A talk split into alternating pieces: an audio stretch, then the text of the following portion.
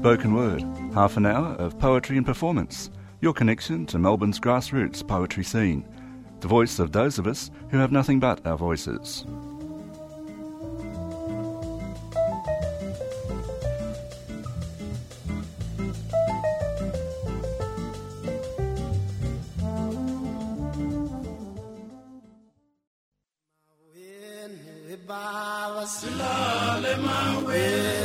Maweni wiba Silale maweni wiba Silale maweni Hey baba silale maweni Hey baba silale maweni wiba Silale maweni wiba Silale maweni wiba Silale maweni Hey baba silale maweni Hey baba silale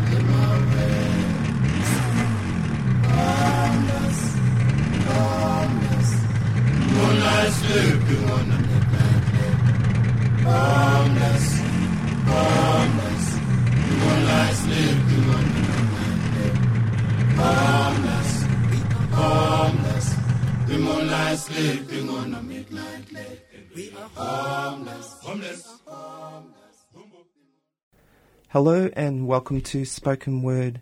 This week we go to Africa, Ubuntu, one woman's motorcycle odyssey across Africa, with author Heather Ellis here in the studio at Community Radio 3CR on Spoken Word.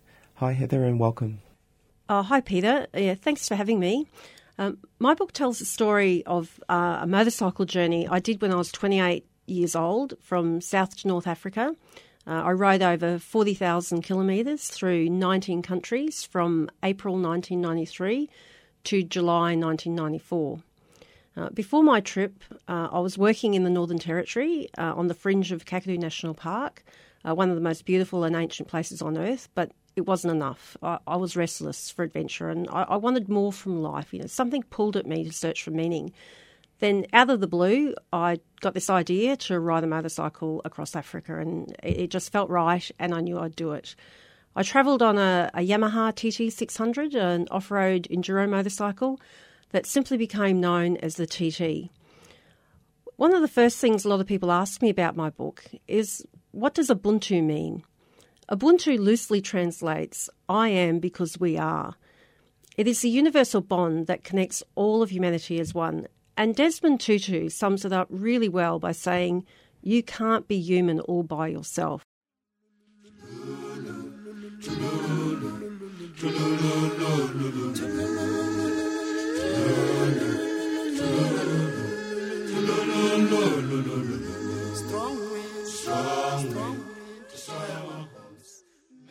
Now we have a reading from Ubuntu, One Woman's Motorcycle Odyssey Across Africa by Heather Ellis.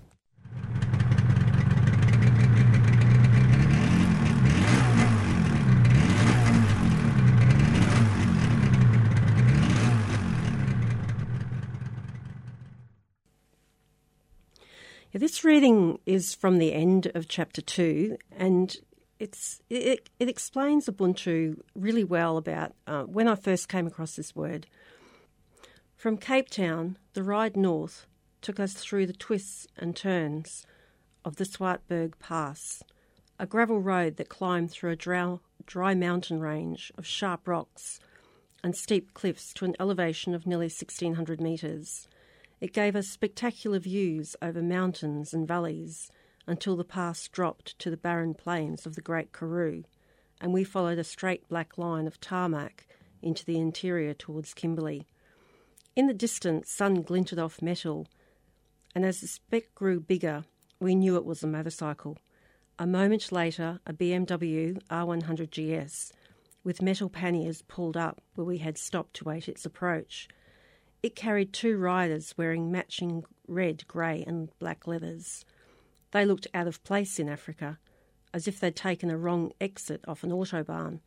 They removed their silver full face helmets, and the man, tall and gorgeously handsome, with broad shoulders, reached into a side pocket of a bag and pulled out a tin of castle beer.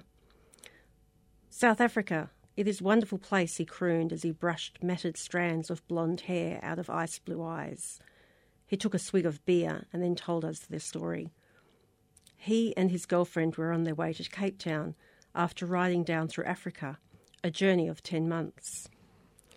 Travelling via West Africa to Cameroon, they'd chose, chosen to avoid Zaire and instead had flown with their bike from Yaoundé to Nairobi. Why, I asked.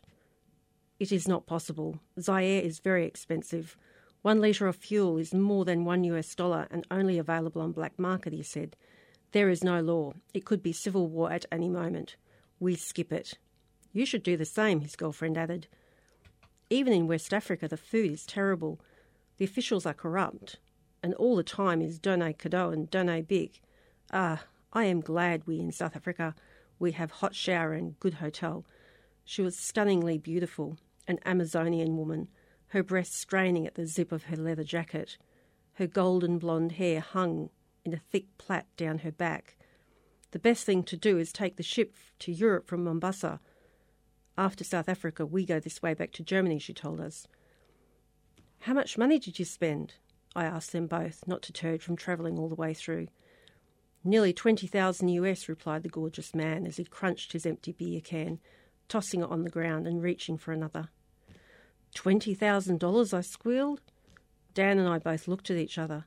Neither of us had that much money. We'd been told South Africa was one of the most expensive countries, and we had both been looking forward to the lower prices further north. Well, good luck. We go to Cape Town, said the man, and beamed a brilliant smile from his unshaven face before sculling his beer. As we watched them ride away on the long line of black tarmac, I thought of the word Ubuntu which I had heard from a young African woman at the hostel in Cape Town. She was athletic and strong, with short black dreadlocks. I was in the dining room early one morning, eating toast and reading my guidebook, when she sat down opposite with a mug of tea and a stack of peanut butter sandwiches. White woman, why you travel Africa? she boomed. Her voice demanded my attention, as if it were the voice of one who rallies others to fight and I thought she may have something to do with the anti apartheid movement. I felt drawn here, I replied. There is a kind of humanness to Africa that we don't have in the West. My reply seemed inadequate and incomprehensible even to me. Ubuntu, she smiled knowingly, her face changing from steely anger to serene understanding in an instant. You will find the way of Ubuntu as you travel Africa. The African people will help you this is Ubuntu. This is what we want the whites to understand. We can help each other, and together we can make South Africa great. But it is very difficult. I later read that Ubuntu also means the universal bond that connects all of humanity as one.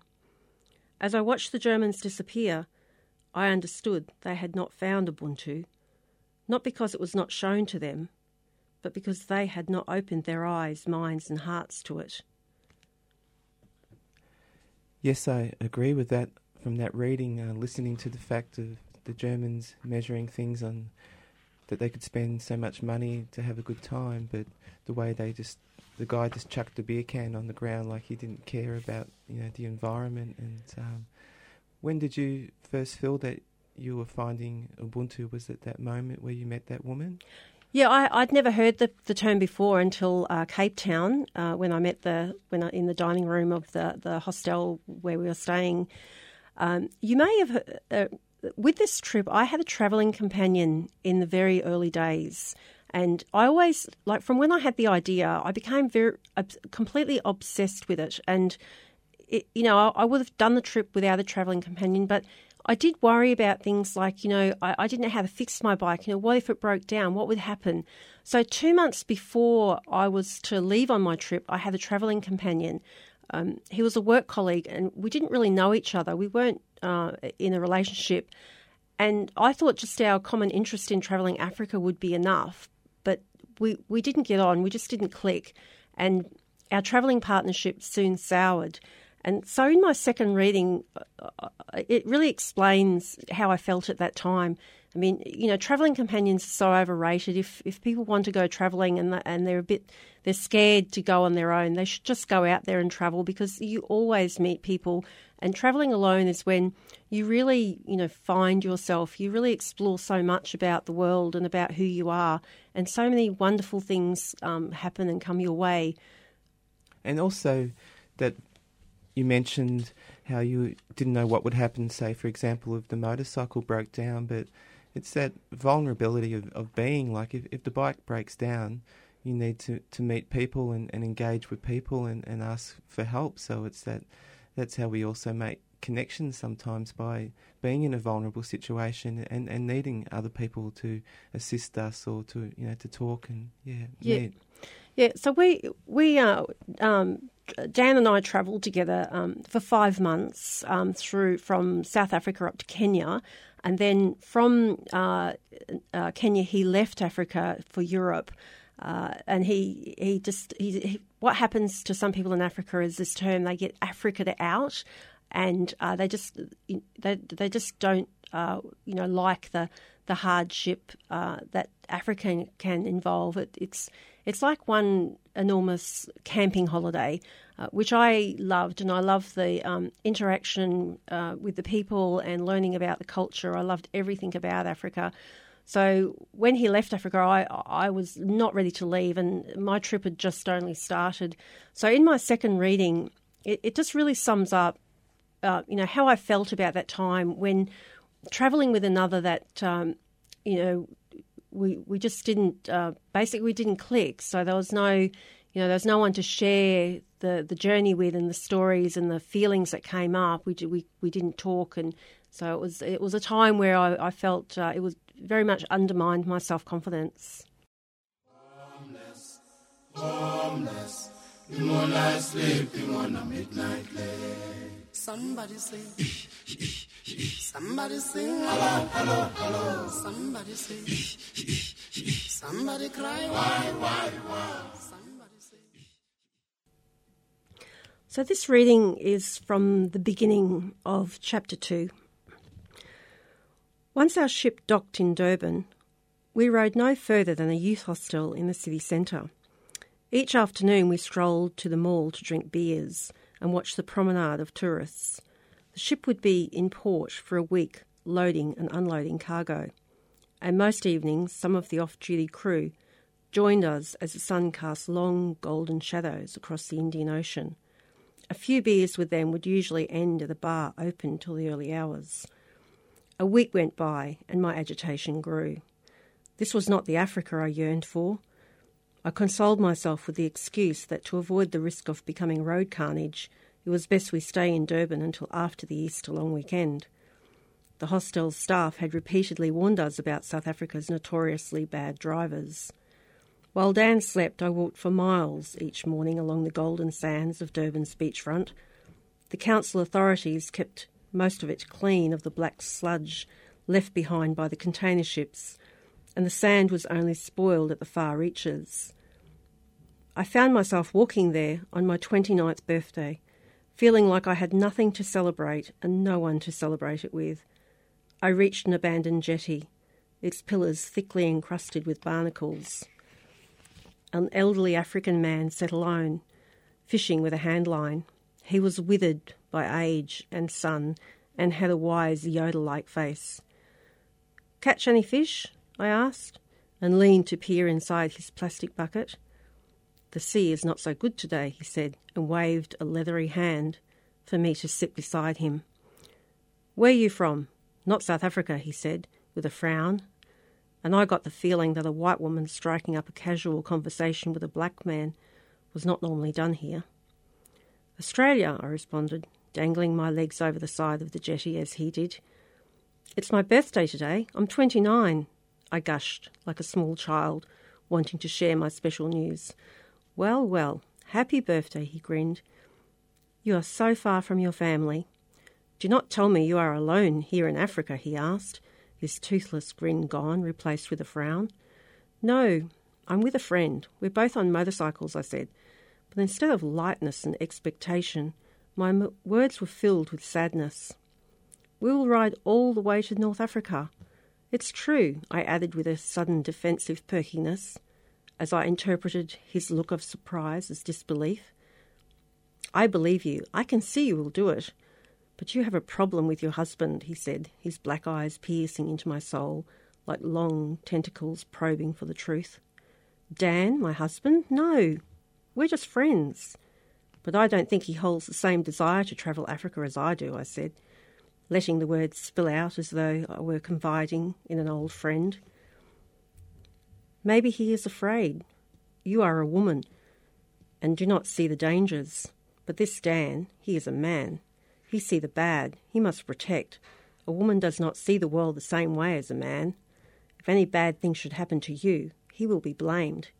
It is a heavy burden for a man to look after his woman, he said. I am not his woman. We are travelling companions. That's all, I replied, a little annoyed that he didn't get it. It does not matter. You are still a woman, and he is still a man, he said, and gave a quick jerk of the line as a fish nibbled the bait. Maybe this journey is not for him. Be patient. You are new to Africa. As he pulled in the fishing line, I looked out over the sea. It was choppy with white caps under a cloudless blue sky. If what this old man said was true, I didn't need to be held back by another's fears when I had enough of my own. We sat in silence, and as the old man rebaited the hook, I considered the source of the tension between Dan and me from a different point of view. While I had accepted we didn't click, I suddenly wondered if he was also filled with resentment against me because he saw me as the cause of him giving up his job, his friends, and possibly his life. Was the old man right? And this journey was not for Dan? Had he convinced himself otherwise? just as I had convinced myself we would make suitable travelling companions. Do not swim in this sea. It is full of sharks, said the old man, startling me from my thoughts as he threw out his fishing line. I gasped. In those first few days in Durban, when we joined the crew from the cargo ship drinking beers and shooters in smoke filled bars until the early hours, I had swum in this sea. On one of those nights, I'd needed fresh air and had escaped the press of sweaty bodies and thick cigarette smoke on the, the arm of a merchant seaman who had led me to the beach. I stripped my bra and pants to swim waist deep in the gentle surf, ignorant of the threat that lurked just offshore.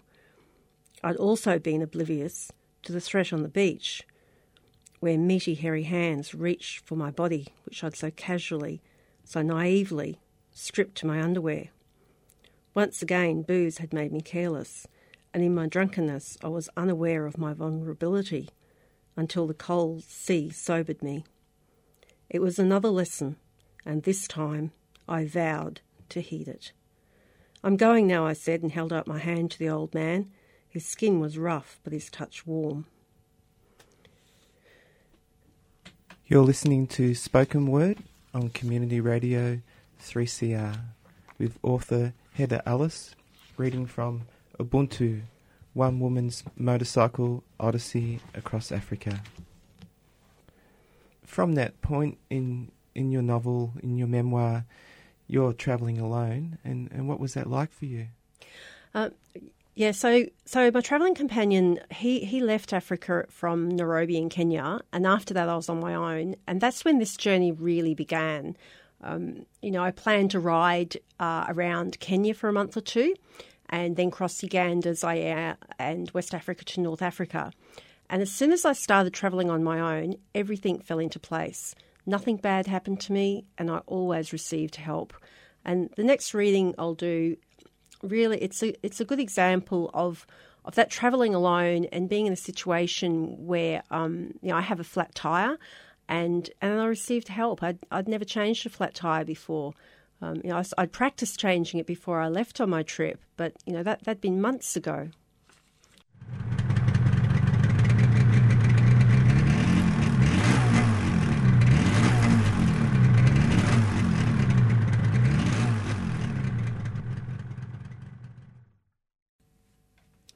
Okay, so this reading is from chapter 5, from the start of chapter 5. As day changed to late afternoon, the intense heat gave way to a cool breeze, and it was another of those times when I wished the road would go forever as I travelled north towards Lake Turkana.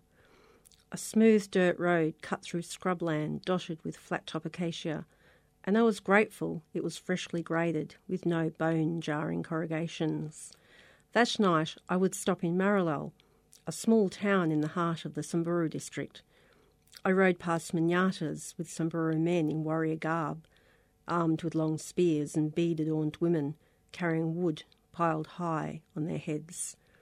The graded section of road went for only a few kilometres, then deteriorated into potholes, which I avoided as best I could until my rear tyre began to drift. At first, I didn't know what was wrong, but it soon became apparent I had a puncture. I parked off the road near a spindly tree and shade, as I knew this would take some time to fix.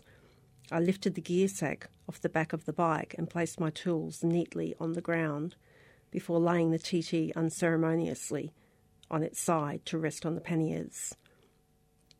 This positioned the rear wheel off the ground, where it could easily be removed after undoing the centre bolt.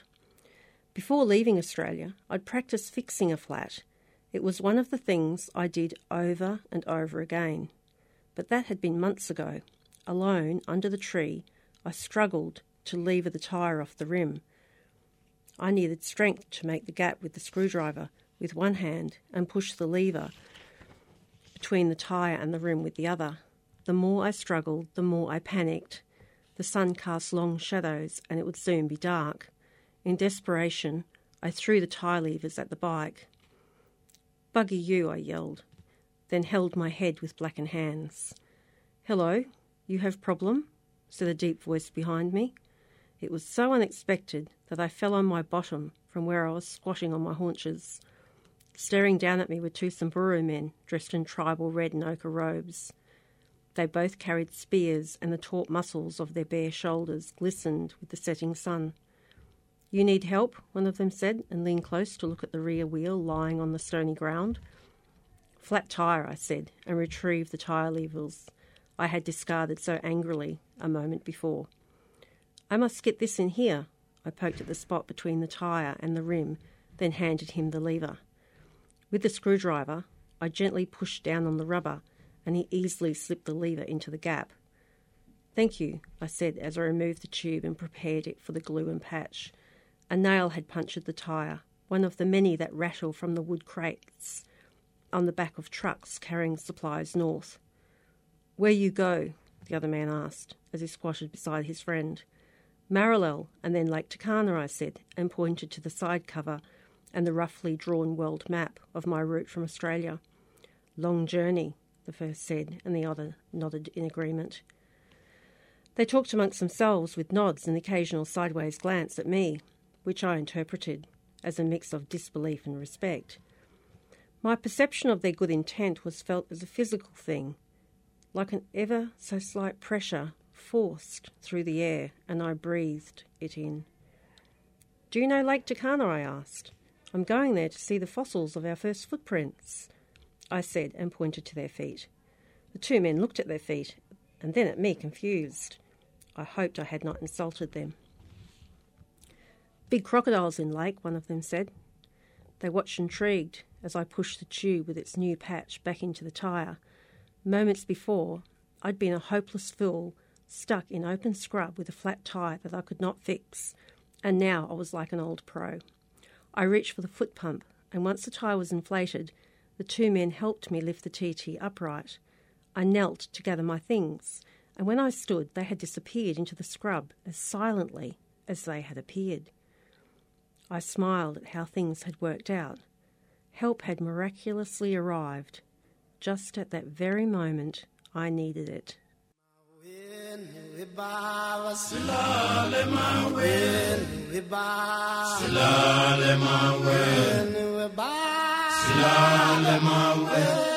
Hey Baba silale maweni we Baba silale we Baba silale we Baba